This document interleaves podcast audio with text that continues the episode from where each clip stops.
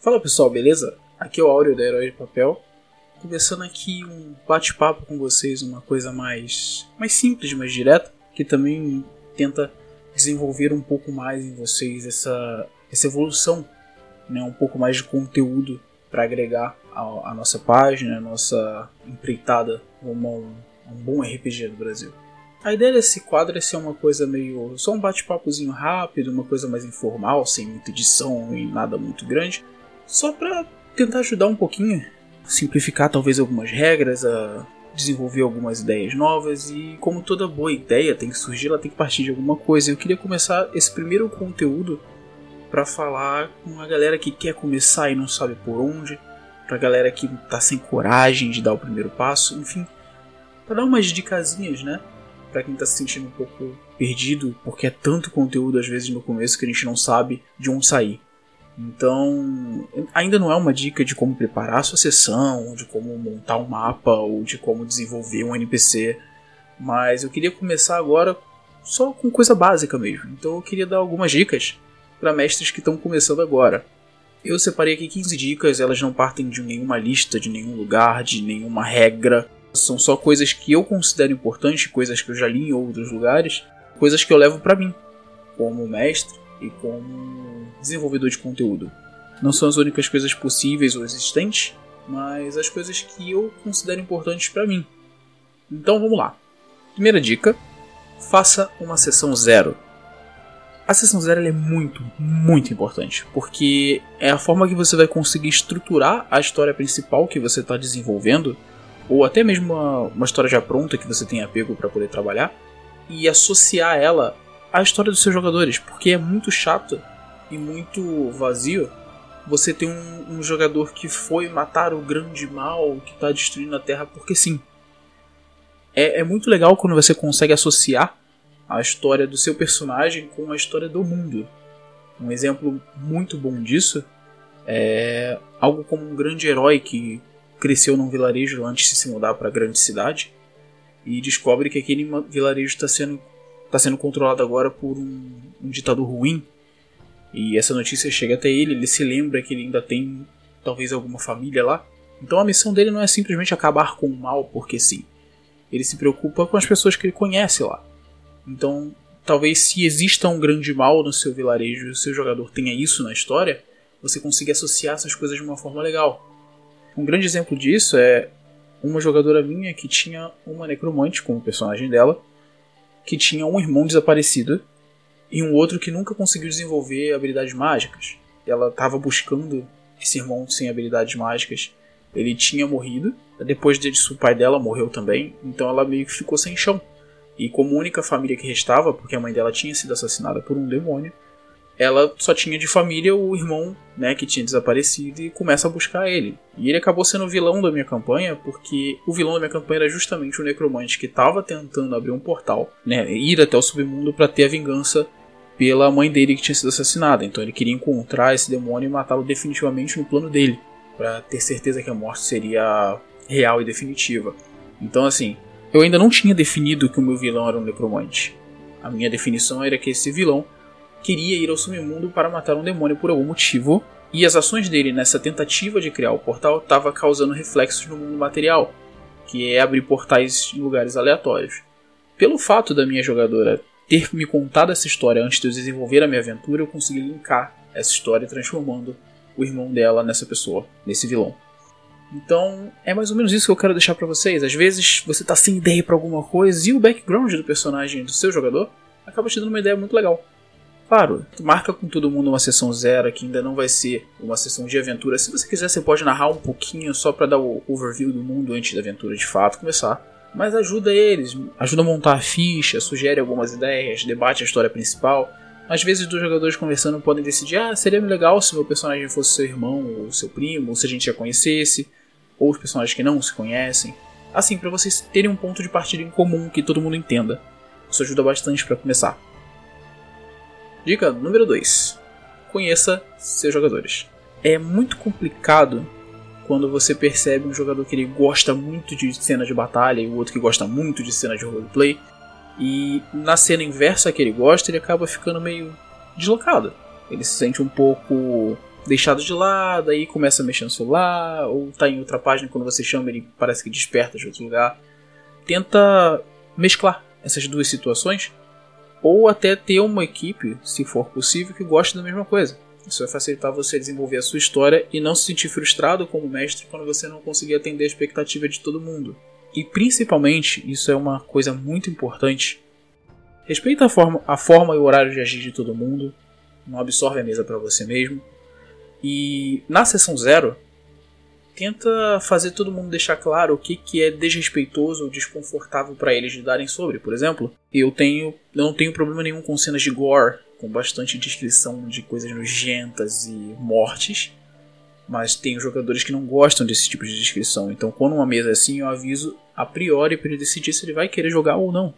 Da mesma forma que eu sinto, me sinto desconfortável, embora eu consiga narrar e falar sobre, com cenas que envolvam muita dor e muita descrição, não da morte, mas do que acontece até ela.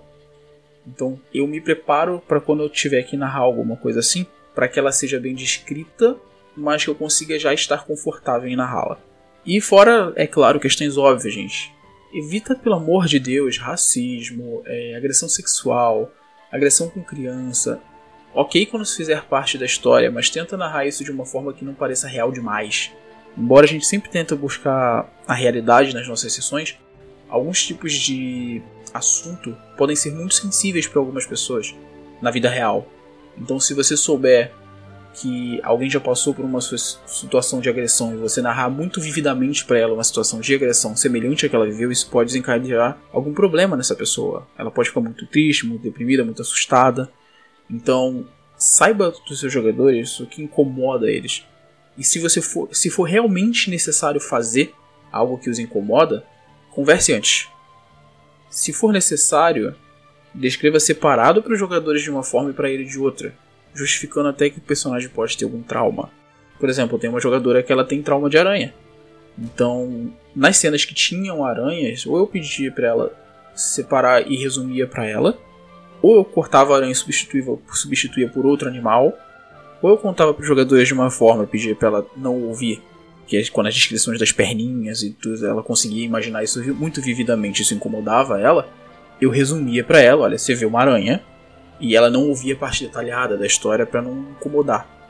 Ou simplesmente você substitui por um outro animal, eu poderia ter colocado um inseto qualquer, ou um aracnídeo qualquer. Mas como a cena era realmente necessário que fosse uma aranha, a minha ideia foi separar ela dessa explicação. Dica número três. Menos é mais. Quando eu comecei narrando, eu tinha muita mania de criar tudo, sabe? Cada N P C, de cada momento, cada, sabe? Cada tijolo da minha cidade. E criar uma história que ela fosse muito concisa e muito coesa. E os jogadores simplesmente iam por um caminho completamente diferente do que eu tinha planejado. Isso é frustrante para quem está começando, porque você sente que você fez tudo à toa. E isso é muito ruim. Um método legal para você evitar esse tipo de coisa é criar os key points. São aqueles pontinhos-chave de coisas que tem que acontecer para a sua história andar. Ah, e essa pessoa tem que morrer, isso aqui tem que, essa cidade tem que pegar fogo. Você faz uma estradinha de ouro mesmo, que é a principal, mas pode ter certeza que os seus jogadores vão pegar milhões de outros caminhos até chegar nesse key point. E às vezes você tem até que mudar um pouquinho para encaixar. Por exemplo, às vezes o seu vilão fosse um cara do alto clero da cidade X, e por algum motivo a cidade acaba sendo destruída e esse cara morre. De uma hora para outra você vai ficar perdido procurando um outro vilão. Então, tenha planos B e C, talvez um cara que estivesse acima desse vilão que conseguiu fugir, ou o próprio vilão conseguiu fugir, ninguém sabe e acha que ele está morto. Pode ser que a morte dele tenha sido armada, porque ele já sabia que os seus jogadores estivessem atrás dele. Então, tem essas ideias, tipo, olha, ele é o vilão, e vai, mas só que não coloque, por exemplo, ele é o vilão e vai ser encontrado na situação X. Não tem nada específico, muito específico. Tem aquele vilão, que ele precisa ser derrotado, no lugar tal, tal ou tal. Às vezes você tem mais de uma opção. E assim, não se frustra se, se você preparar um encontro incrível e os jogadores simplesmente ignorarem aquele local ou aquela situação.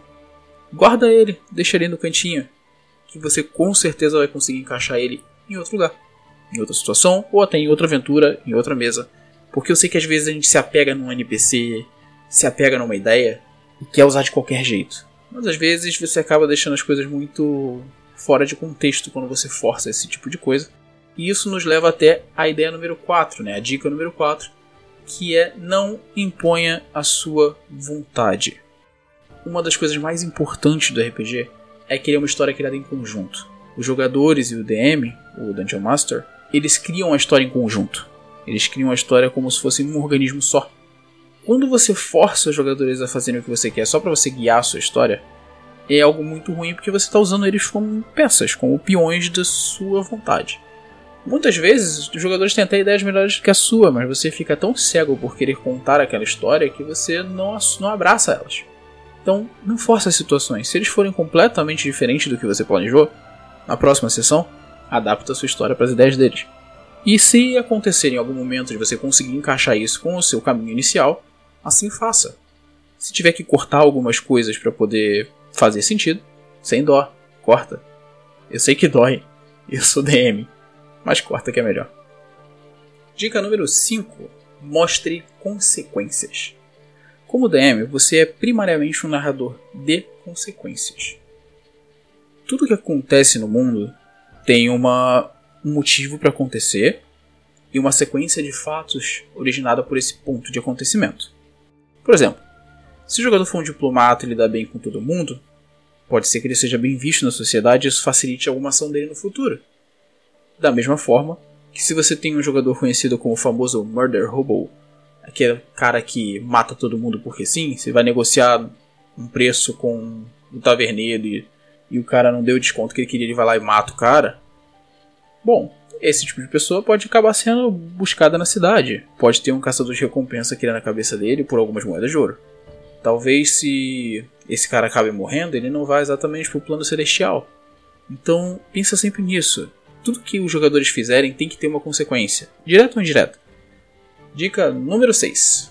Saiba as regras, mas não tenha medo de quebrá-las ou até de não saber tudo. Às vezes você não vai saber uma regra. Às vezes você não vai lembrar de uma regra. Ou às vezes a regra nem existe. Não tenha medo de perguntar. Às vezes você tem um jogador que sabe mais do que você, pergunta pra ele. Se você não souber, para o jogo, um momentinho. É chato quebrar o clima, eu sei, mas às vezes é mais importante você fazer as coisas terem sentido do que você só seguir num ritmo legal. Como às vezes também é necessário você simplesmente seguir o ritmo legal e ignorar aquela regra e depois você conserta se precisar. Mas nunca tenha vergonha de errar. Se você errar uma regra, pede desculpa e conserta na próxima. Ou até de parar o jogo em algum momento e falar: desculpa, eu não sei, eu vou ter que checar. A gente faz isso o tempo todo. Grandes narradores como Matthew Mercer, por exemplo, param e pegam um livro no meio da sessão porque precisa tirar dúvida. E é claro, pelo bem da narração, uma regra pode ser quebrada, desde que você não seja nenhuma, não tenha nenhuma regra abusiva ou que não faça sentido, porque senão você também está despersonalizando o jogo, que como todo jogo tem regras. E se você for o tipo de jogador que faz esse tipo de coisa, é legal também se avisar os seus jogadores: olha, de vez em quando pode acontecer de eu não seguir uma regra oficial ou mudar alguma coisinha pelo bem da narração.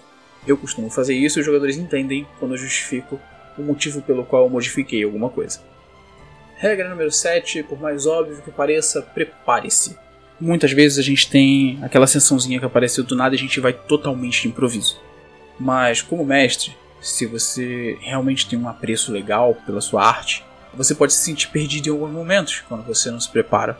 Claro que as campanhas totalmente... eu já fiz várias vezes as campanhas totalmente improvisadas no, na lata. E às vezes acaba sendo muito divertido, mas às vezes você pode não conseguir ligar as coisas. E para uma campanha que for mais longa, se ela for toda improvisada, você provavelmente vai se perder no caminho. Aí aquele cara X da cidade que tinha um nome, quando o pessoal voltar na cidade vai ter um outro nome, que você não vai lembrar do nome inicial. Então assim, você como D M também tem que anotar, não são só jogadores, mas se prepara. Deixa uma listinha de encontros aleatórios à mão, anotada num cantinho, ou num, se você estiver fazendo no, no P C, ou talvez num, num gerador aleatório, numa, até numa tabela, uma macro de rolagens, e deixa ali ó, uma, uma listinha de encontro para florestas, uma listinha de encontro para cidades. E quando eu falo encontros, eu não digo nem somente batalhas, mas também encontros engraçados, ou encontros pertinentes em algum momento, algo para dar um susto, algo para só ser um quebra-gelo quando os jogadores estiverem muito travados. Uma outra coisa muito interessante, muito importante também, é ter uma listinha de nomes. Isso ajuda pra caramba, porque, confia em mim, os jogadores vão querer saber o nome daquele anão que está sentado tomando cerveja na taverna mais simplória possível da sua cidade. Eles vão escolher saber. E às vezes na hora você não vai conseguir anotar todos eles e saber todos eles. Nem todos eles vão ter uma história. Mas é bom você ter um nome rápido que seja um nome de anão. Por mais que se você estiver pegando uma campanha com uma pegada mais divertida, você vai falar que o nome do anão é Manuel e é Manuel. Mas se você quer deixar uma coisa mais verossímil, é bom se o anão ter um nome de anão. Então é legal você ter esse nome. E tem até alguns geradores na internet, que aplicativos e tudo mais, que eles já te dão até um N P C com personalidade. Você, cara, qual o nome desse goblin que tá no meio da floresta com a perna machucada? Cara, num botão ele vai te falar o nome, ele vai te falar que se ele é gago ou alguma coisa do tipo. Tem geradores pra isso. Quem tiver interesse me manda um A D M lá no nosso Instagram, arroba Herói de Papel, e eu tento indicar alguma coisa pra vocês. Outra dica que anda juntinha com a dica das consequências é: o mundo é vivo. Nossa dica número oito. Toda vez que os jogadores saem de um lugar, lembre-se que aquele lugar continua vivendo. E ele não congela no tempo como se fosse um joguinho de single player de mil novecentos e noventa. Uma fazenda que pegou fogo quando eles passaram pode estar sendo reconstruída dois meses depois quando eles retornarem. Uma doença que fez um aldeão cair doente pode ter se espalhado pela vila inteira. E torna até o fato de entrar na vila alguma coisa perigosa. Talvez um dos seus jogadores pode até ter pego essa doença. Então assim, o mundo é vivo. Tudo que for acontecendo tem que ser refletido para os jogadores conforme o tempo passa.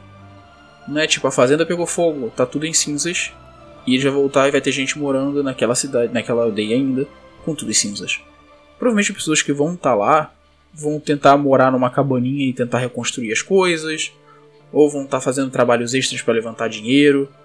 Você pode acabar encontrando uma quantidade muito maior de pessoas na cidade próxima e a vila mais vazia. Tem consequências, não só para os jogadores, mas para o mundo como um todo. Dica nove, muito importante. Não seja egocêntrico. Não é porque você está narrando que você é melhor do que nenhum dos seus jogadores. Você também é um jogador, só tem uma funçãozinha diferente. Muitas vezes, alguns narradores até mais experientes do que eu, tendem a ter ideias muito firmes de que sem eles o jogo não anda. Cara, assim como você, existem milhares de outros narradores melhores e piores que você. Todos estão aprendendo a todo momento. E sem os seus jogadores, a sua história não anda.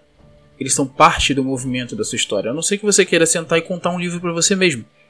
Então respeite todo mundo. Todo mundo tem tanta criatividade e tanta ideia quanto você.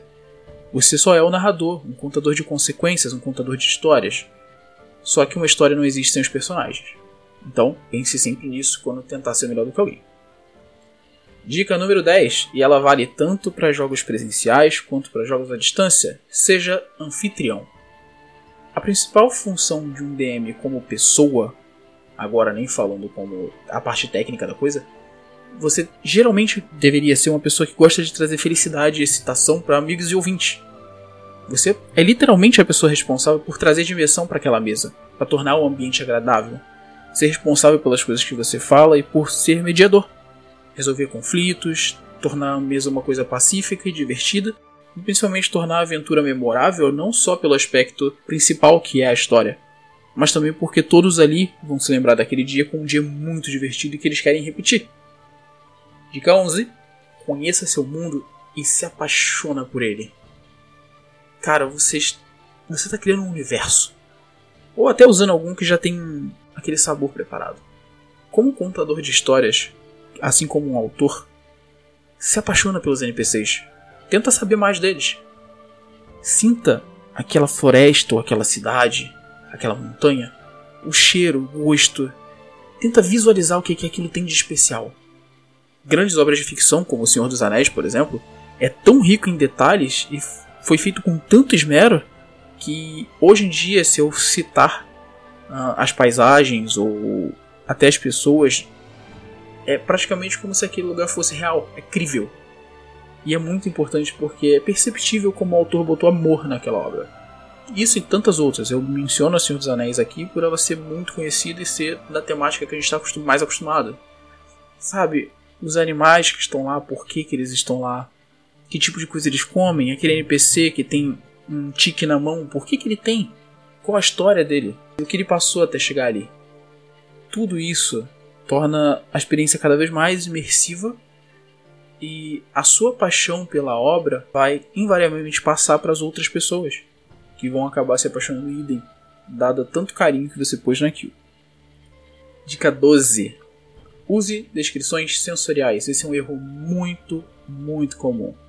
E que às vezes até a gente esquece. Mas não é somente a visão que existe.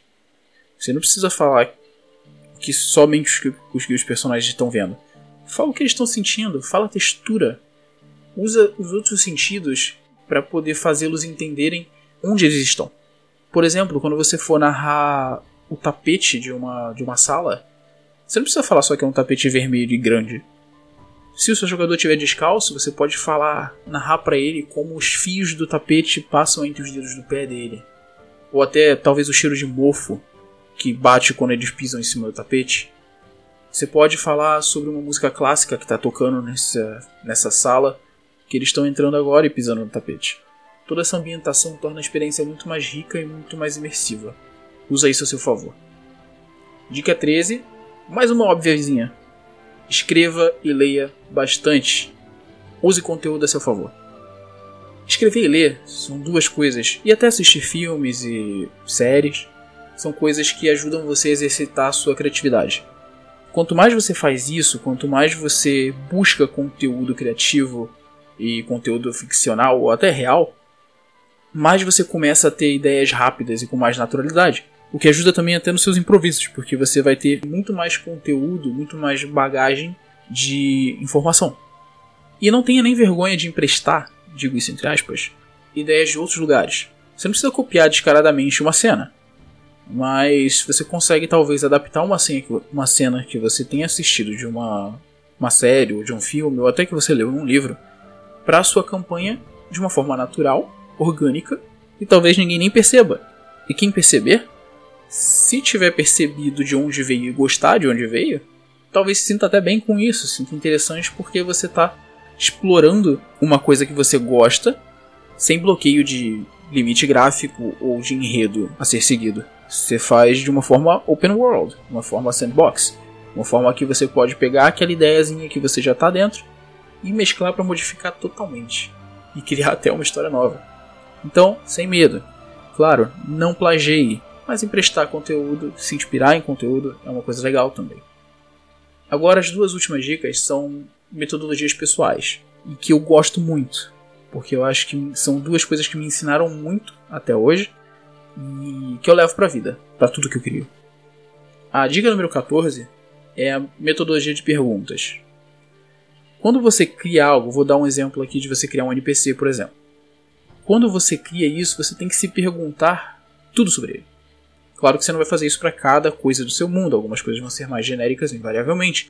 Mas para as coisas importantes, e posteriormente você pode desenvolver para tudo, você tem que se perguntar: onde esse cara mora? Onde fica essa floresta? Quando essa floresta surgiu? Quando esse deserto virou um deserto? Quando foi que esse N P C passou a morar lá? Por que que ele foi morar lá? Por que que tem esse esqueleto de dragão aqui no meio do deserto? Se pergunte sobre o seu próprio enredo. E começa do pouco pro maior. Beleza, eu queria muito colocar essa ossada de dragão bem ali naquela montanha, só que eu queria que ela ficasse em pé. Isso é uma ideia muito legal. Pode ser um marco, um local na sua aventura. Ok. Onde fica esse deserto? Ah, ele fica entre essas duas cidades. Tá. Por que que esse deserto ali? Ele já foi uma floresta um dia? Ele foi marcado pela morte de um deus que causou uma explosão e transformou aquele local no deserto? E por que que tem uma ossada de dragão lá no meio do nada? Principalmente por que que esse dragão tá em pé? Quando foi que ele apareceu lá? Essa ossada ela é muito antiga? Ela é recente? Por que que ela é recente? Então assim, você vai começar de uma coisa simples, que é a ossada em pé de um dragão no meio de um deserto. Só que é uma coisa tão característica que ela desenvolve muitas perguntas. E quanto mais você expande essas perguntas, você pode criar uma coisa gigante, até uma aventura só em torno dessa ossada de dragão. Do nada esse osso de dragão ele fica vivo? Ou descobrem que ele tem propriedades mágicas e começam a roubar esses ossos para contrabandear. Esses ossos eles usam para fazer cabos de armas, mas descobrem que o contato a longo período faz desenvolver uma maldição ou uma doença. Por quê? Que tipo de dragão é aquele? Entendeu?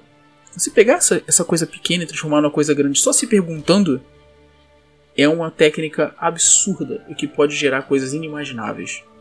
E você pega essas ideias, pega o que for interessante, tira o que for que não fizer sentido e vai adaptando. Até, às vezes, ao longo da sua campanha, durante o tempo que a sua campanha está rolando, você pode ir adicionando mais coisas, adaptando histórias dos seus personagens junto com essa criação que você fez, até isso se tornar uma coisa bem profunda e bem coesa, que faça sentido. A última dica, pra mim, é uma das teorias e práticas mais bonitas que eu já vi até hoje. Eu também gosto de escrever, mas é algo que eu aprendi, que é: deixa o mundo contar a história pra você. Você tem um detalhamento bem grande do mundo, você não precisa se perguntar o que que o, o Manuel, lá na taverna, o anão, o que que ele falaria nessa situação. Por quê? Você se apaixonou tanto por esse mundo, você já pensou tanto nesse N P C, você já criou tantos detalhes na vida dele, que vai ser automático. Passa a ser algo como: o personagem não te disse o que vai acontecer ainda. E não, você não definiu ainda o que vai acontecer com o personagem.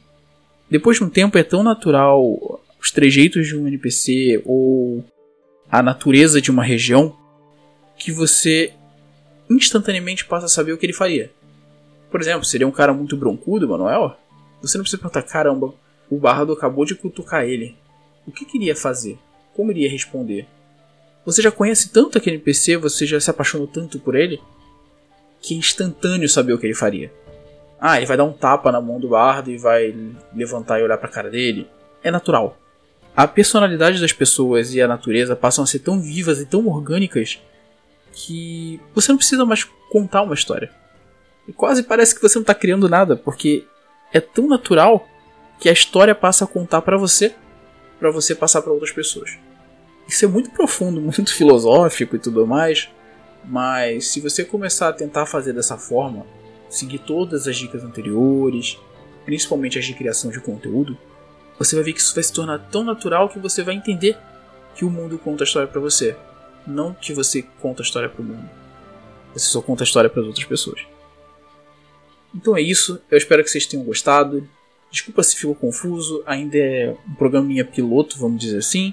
Tem tanta coisa que eu quero divulgar, tanta coisa que eu quero falar, tanta coisa que eu quero dividir, que às vezes fica tudo meio corrido e meio embaralhado na minha cabeça, mas eu espero que tenha dado para entender bem. De novo, arroba Herói de Papel no Instagram, a gente está lá. Manda D M, manda mensagem, eu vou fazer de tudo para responder a todo mundo. E eu espero de verdade que vocês estejam gostando bastante disso. E claro, deixa lá também, ou aqui nos comentários do, do podcast, o que, que você acha. Você quer ver aqui? Você quer ver mais dicas técnicas? Você quer ver mais dicas de criação, de criatividade? Deixa eu saber. A gente se vê no próximo podcast. Um abraço pra vocês e até mais.